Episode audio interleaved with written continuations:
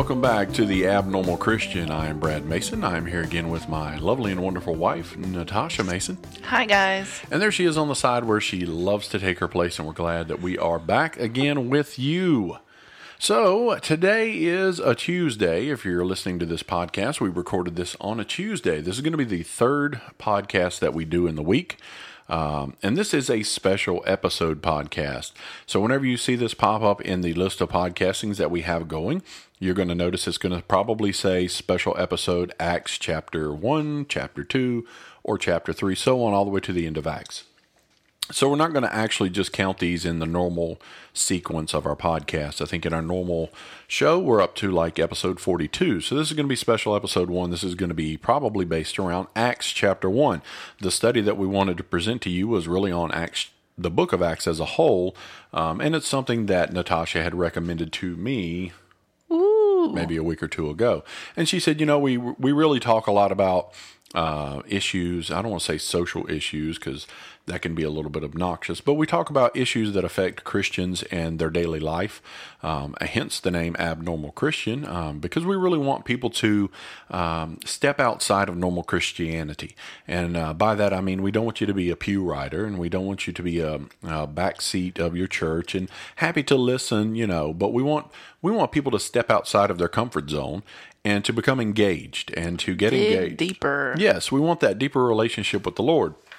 And one of the things um, in the past couple months, maybe years, uh, I, me personally, I feel like I'm, I have this desire in my heart to want to draw closer to the Lord and to know more about the Lord and to know um, that we're going to do a podcast. We haven't done one yet on um, truth and does it matter? Um, so we really want to dig into that a little bit about, you know, uh, does truth really matter in your life as a Christian believer?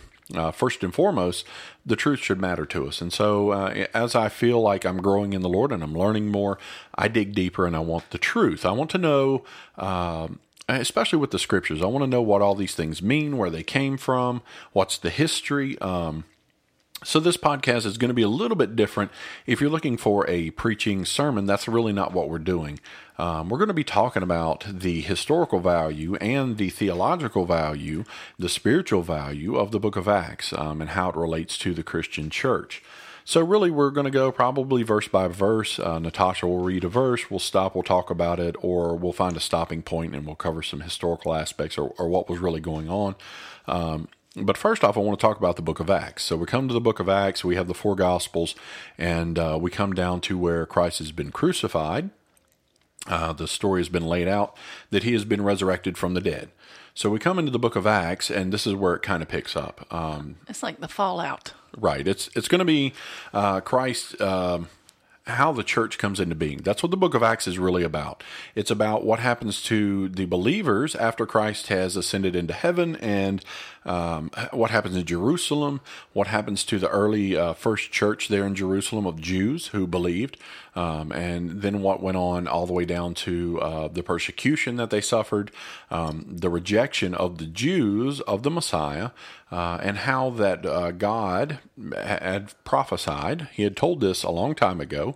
Um, he had prophesied that he was going to take his his message, his gospel, um, to the end of the earth, and so. Uh, the book of Acts really breaks down in three ways. So, in chapter 1 through 7, you're going to have everything that happens in Jerusalem.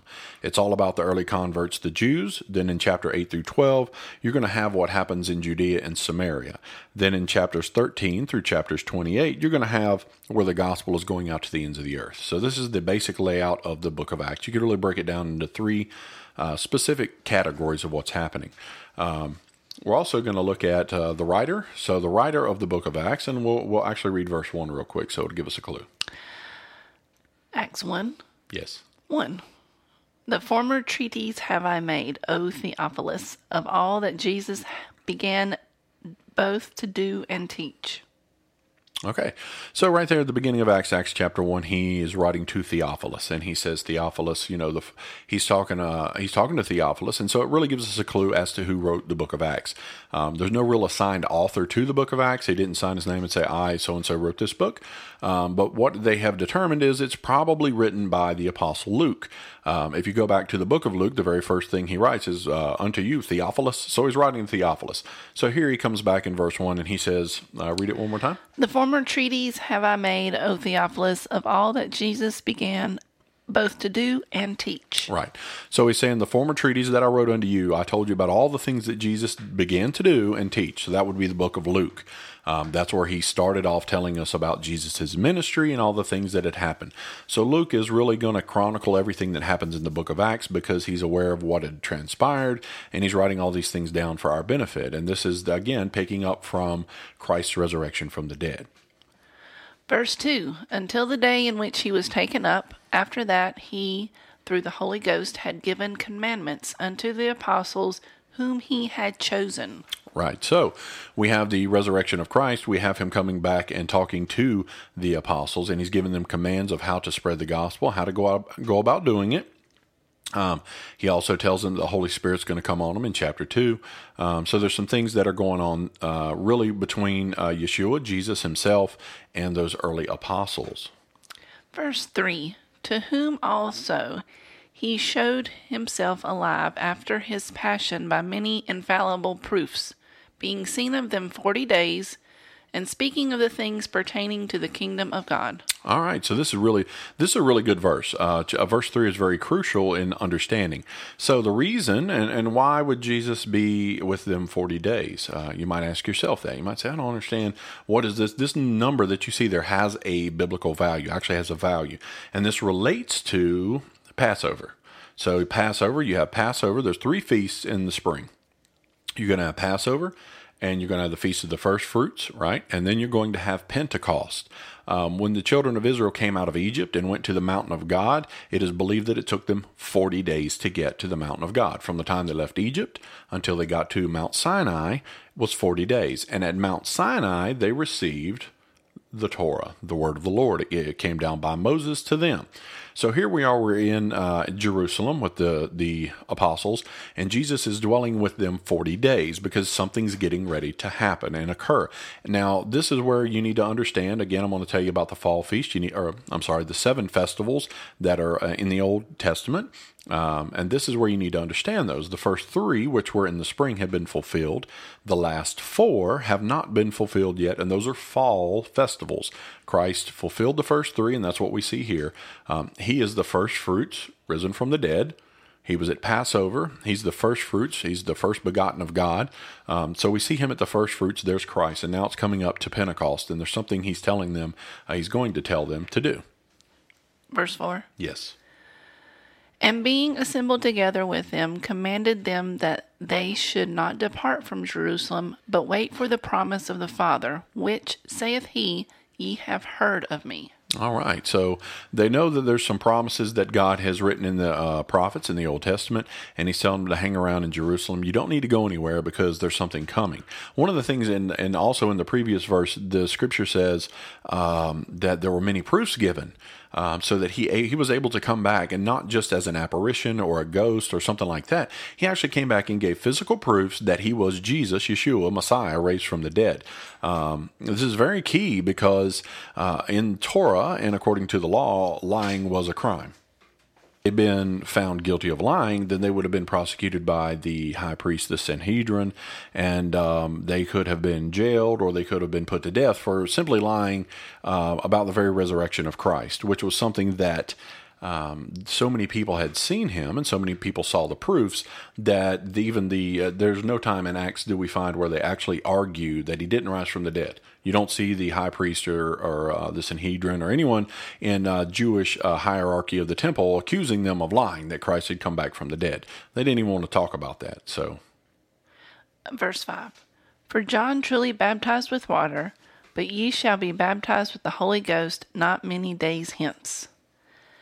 Verse 6 When they therefore were come together, they asked of him, saying, Lord, wilt thou at this time restore again the kingdom to Israel? So here we have the disciples are still looking for the same thing um, that they were looking for, that the Jews honestly are looking for today, which is the establishment of the kingdom in Israel. They're looking for the Messiah to come, Mashiach to come, sit upon the throne, and rule in Israel. And it's interesting to me that Jesus, even dying upon the cross, um, they still didn't have a clear picture that this gospel was going to be shed to or spread to the whole world. They didn't realize that it was going to go to the Gentiles, but he goes on to tell them. Verse 7 And he said unto them, It is not for you to know the times or the seasons which the Father hath put in his own power. Verse 8 But ye shall receive power after that the Holy Ghost is come upon you. And ye shall be witnesses unto me both in Jerusalem and in all of Judea and in Samaria and unto the uttermost part of the earth. So here he is, and they're again they're looking for. They had asked the question about the kingdom being uh, established, um, and his quick answer was to them, "It's not for you to know that. Um, it's not those those days and seasons and hours are all known by the Father, but you don't need to know that." And, and he gives them the basic rundown of the layout of Acts, and he says, "You're going to go to Jerusalem, you're going to go to Judea and Samaria, and you're going to go to the the ends, the uttermost parts of the earth," uh, which had to be a little confusing because I don't think, like I said, I don't think they had a clear grasp um, that this message of uh, the gospel was going to be shared with anyone other than uh, the Jewish people. You're going to the Jewish uttermost part of the earth. Right. That's what they thought, I guess. Yeah. Verse 9 And when he had spoken these things while they beheld, he was taken up, and a cloud received him out of their sight. Verse 10 and while they looked steadfastly toward heaven as he went up, behold, two men stood by them in white apparel. Well, that's interesting. So I, I find this very fascinating. So we see him going up, and, and a cloud receives him up, and then suddenly there are two men standing beside him in white apparel. If you've listened to the podcast before, you'll know under the law, under Torah, it was required that there were two witnesses um, that would be present for um, any kind of accusation or anything that happened, if you wanted to um, talk about some what someone had done, you would have to have two witnesses to verify that. And we see this in the scripture time and time again. There were two that came to Abraham. You look at the Mount of Transfiguration; it says there were two that were standing with him on the Mount of Transfiguration. And here we are; Jesus is ascending into heaven, and there are two who are bearing witness from heaven, standing beside the apostles as they watch. And, and I, I believe there are other um, mentions of this in the scripture where there were over 500 people who saw him ascend into heaven. Verse 11 Which also said, Ye men of Galilee, why stand ye gazing up into heaven? This same Jesus, which is taken up from you into heaven, shall so come in like manner as ye have seen him go into heaven. Oh, that's a real important verse. Why is that important? Is because these angels are declaring how Christ will return. And they declare that he will return the exact same way that he went. People would see him with their own eyes returning. Um, and I think the reason they ask, Why are you standing? And looking at you know up into heaven is because they understand they're trying to get them to to them that the work is afoot. Let's go. We've got to go do this work. We have to get out here. Why are you waiting? He's going to come back. You need to get busy. So, verse twelve. Then returned they unto Jerusalem from the mount called Olivet, which is from Jerusalem a Sabbath day's journey. And when they were come in, they went up into the upper room, where abode both Peter and James and John and Andrew Philip and Thomas, Bartholomew and Matthew, James the son of Alphaeus, and Simon Zelotes, and Judas the brother of James. Verse 14 These all continued with one accord in prayer and supplication, with the women and Mary the mother of Jesus, and with his brethren. And in those days Peter stood up in the midst of the disciples and said, The number of names together were about a hundred and twenty. Verse 16 Men and brethren, this scripture must needs have been fulfilled, which the Holy Ghost by the mouth of David spake before concerning Judas, which was guide to them that took Jesus. Yes. So we'll stop there for a second. So uh, Peter and the disciples, they're they're all waiting there. They're in the uh, the home and they're waiting with 100 and how many people was it? 120. 120 people. So there's like 120 people there and he stands up and one of the things you need to understand about the Bible is that the New Testament did not exist at this time. It was not written yet. These uh, witnesses and testimonies had not been taken down on paper. The Holy Spirit had not inspired them. So the only scripture that they knew, the only thing that they knew of prophecy was the Old Testament, was what the prophets had said, what was what David had said, what the Torah had said, what the first five books of the Bible had said. And so over time and time again, you're going to find through uh, Acts and the book of Romans that uh, every time they go to the Jews and they try to convince the Jews, they're always using scripture from Torah Torah and they're using scripture from the prophets because that is really all that they had. Um, and so at this instance, Peter is talking about Judas and he, and they understand the scripture that, that is, uh, and I think I wrote it down there, didn't I? The passage that it's in. Psalms 69 25. Right, right. So Psalm 69 25, um, there's two different passages there in 109, Psalms 109 and verse 8. Um, and if you go look those up uh, on your own, you can read those, and you're going to see that they're not, they're not uh, specifically passages where you would think that this is about the Messiah, that this is about Judas. But they understood that that's exactly what David was talking about. Um, and they go on, and I believe he, he quotes part of uh, the psalm, actually. Go ahead. Okay, uh, verse 17 For he was numbered with us and had obtained part of this ministry. Now this man purchased a field with the reward of iniquity, and falling headlong, he burst asunder in the midst, and all, all his bowels gushed out. And it was known unto all the dwellers at, at Jerusalem insomuch as that field is called in their proper tongue a Aceldama, that is to say, the field of blood. All right, so let's stop there. So uh, we have this accounting of what happened to Judas. So you know Judas, he betrayed Jesus for the 30 pieces of silver, and uh, this gives an account of what happened to him um, when he died. Uh, it says here that he went and hung himself, and that we don't know if it was a long period of time. You have to understand the way Scripture is written. Sometimes it is it tells you in a blunt way things that happen. It doesn't give you the long version, like he was he hung himself and his body decayed and his guts rotted out and fell out on the ground. I mean, so or potentially his neck was. I mean, it doesn't give you a lot of the um, the gory details to it. It just tells you what happened. He was hung. He hung himself, and um, then his bowels spilled out on the ground. I mean, it says now this man purchased a field with reward of iniquity. Right. So, So, he bought some land. well, that's interesting. So you take what's written here and you go back to the book of Matthew. And so what it says there is that Judas took the 30 pieces of silver and went back to the temple and he tried to put it in the treasury. He wanted to give it up because he saw it as blood money. He had betrayed Messiah and he, he felt bad about it and he didn't want that money even after they paid him. Well, when he gave it to the high priest, the high priest took it and they didn't put it in the treasury because it was blood money and it was it would have basically uh, it's, it's like tainting something they didn't want it so what they did with it is they went out and purchased this field it is uh, south uh, if you if you look at the Temple Mount in Jerusalem, this field is south of the Temple Mount, and they purchased this field. And the field was where they would bury anyone who was not of Jewish uh, descent. If you were a Gentile, you were a Greek, and you lived in Jerusalem and you died, they didn't have anywhere to bury you. And this really goes back to. Um, Later on in Acts, we're going to hear a portion where one of the accusations they make against Paul is that you brought Greeks into the temple. And so the Jews had this real hard line between Jewish people and non Jewish people. And Jewish people could be buried together, but non Jewish people had to be buried somewhere else. So they took the money that he, he had given them and they went out and they purchased the field of Aceldama. And that's where they would bury these people. And so that's why they typically call it uh, with the blood. What was the name there? The field of blood. Right, the field of blood. That's why they called it the field of blood. It was purchased with blood money, and it was also purchased for people who died who were non Jewish. Um, interestingly enough, go and read a little bit more there.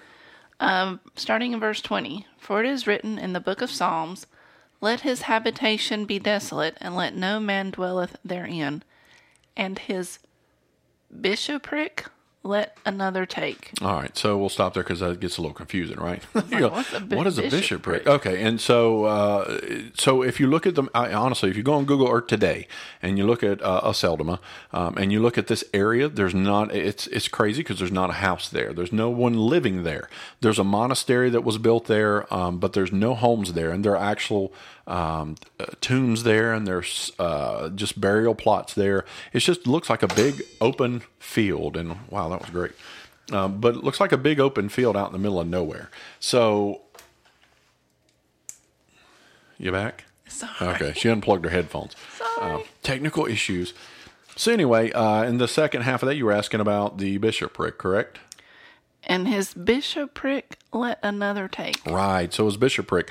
So you ask what that is, and that is his position, his status as a disciple, as an apostle, one of the twelve that was chosen. His bishopric was his position as an apostle. And so the prophecy from uh, Psalms would be that another would take his position. Okay, so he's dead now. He's so- dead, so somebody's going to have to take his position. Okay. Uh, verse 21 Wherefore of these men which have com- accompanied with us all the time that the Lord Jesus went in and out among us, beginning from the baptism of John unto that same day that he was taken up from us, must one be ordained to be a witness with us of his resurrection. Verse 23 And they appointed two Joseph, called Bars- Barsabas, who was surnamed Justus, and Matthias. Right. And they prayed and said, Thou Lord, which knowest the hearts of all men, show whether of these two thou hast chosen. Verse 25 That he may take part of this ministry and apostleship, from which Judas by transgression fell, that he might go to his own place. And verse 26 Hold on right there. All right, so let's stop there for one second because this gets to be this is really important. Um, the uh, person who is, uh, um, I would say, voted for, but they prayed about it and they cast their lots. Um, the person who they believed the Lord had chosen was replacing Judas, who who fell out of the twelve. He was not one of the twelve anymore. So, really key here is keying in on that number twelve. Right. So, what do the twelve represent? 12 tribes of Judah. Very good, very good. So they represent the 12 tribes. This is why there's 12 disciples. If you knew the breastplate that the high priest uh, had the stones on it, it had 12 stones, um, and each one represented the tribes. So what we have here is they're getting ready to, while this is replacing the fallen apostle, the one who fell away, um, and they're fulfilling prophecy here, they're also giving us a picture of the restoration of Israel because they're getting ready to restore back to those 11 that one which would make them 12 again so they're, they're, this is about the restoration of israel at the end of this And the last verse, 26. And they gave forth their lots, and the lot fell upon Matthias, and he was numbered with the eleven apostles. all right so then now we've got at the end of this chapter we've got matthias. So in hebrew uh, i guess um, if we were to translate this out uh, i think that's the greek translation of it. Um, the english translation of matthias would be matthew just like in the book of matthew. The hebrew would be matishahu um, which would be his hebrew name. So this is the only mention of um, matishahu matthew in the bible. This is the only time he's ever mentioned. This is the only time you ever hear of him. Um, and this is the only time that he is uh, talked about as being added to the apostles.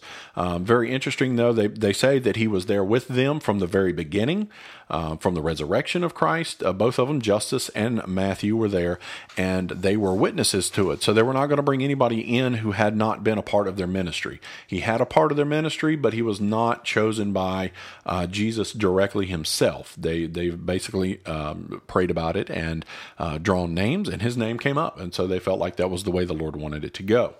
Um, interestingly enough, about Modest and Matthew, his ministry goes on. Uh, we don't we don't know much about him from the scriptures, but there are some actual historical texts out there that talk about him. His ministry actually went on into what is known as Pergamus. Today would be modern day Turkey. Um, he was in central Turkey, and uh, unfortunately, just like everyone else um, that follows after Christ in the scripture, not everyone, but the majority of them that we have who are witnesses. What do you think happened to him? They die. How do you think he died? Painful. Uh, Exactly. He well, he died a painful death. So uh, Matthew here, who was brought in, he was crucified. Um, and legend in Turkey is is that they chopped his body into little pieces.